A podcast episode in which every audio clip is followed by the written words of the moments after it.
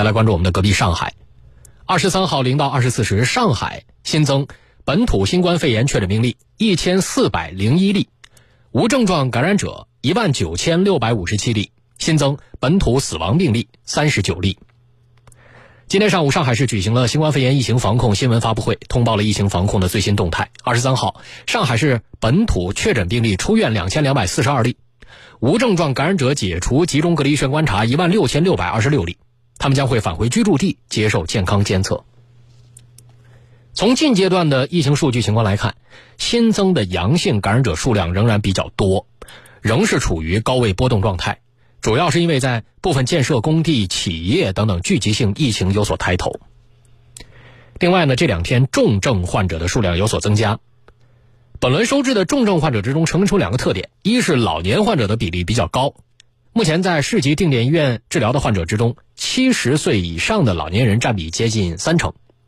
二是合并基础疾病的患者比例比较高，超过了百分之六十，其中合并三种以上基础疾病的占到了四成。主要包括心脑血管疾病、肾脏疾病、代谢性疾病、呼吸系统疾病、神经系统疾病和恶性肿瘤等等，这类患者的疫苗接种率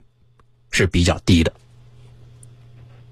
截至到四月二十三号的二十四点，在定点医疗机构接受治疗的重型患者有一百六十例，危重型患者十九例。另外，四月二十三号新增本土死亡病例三十九例，平均年龄七十八点七岁。最大年龄九十八岁，三十九位患者均合并有严重的多脏器慢性疾病，包括冠心病、心力衰竭、严重心律失常、高血压、脑出血、脑梗后遗症，包括帕金森病、阿尔兹海默病、尿毒症和恶性肿瘤广泛转移等等。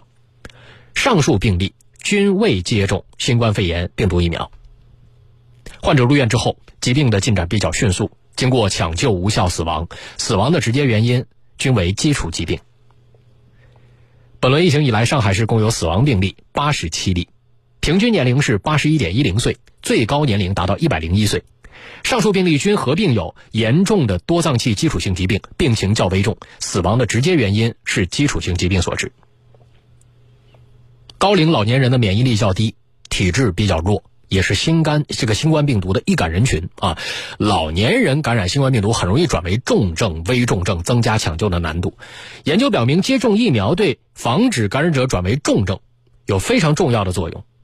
上海本轮疫情报告的死亡病例的新冠疫苗接种率非常低，八十七例死亡病例之中，只有五例接种过疫苗。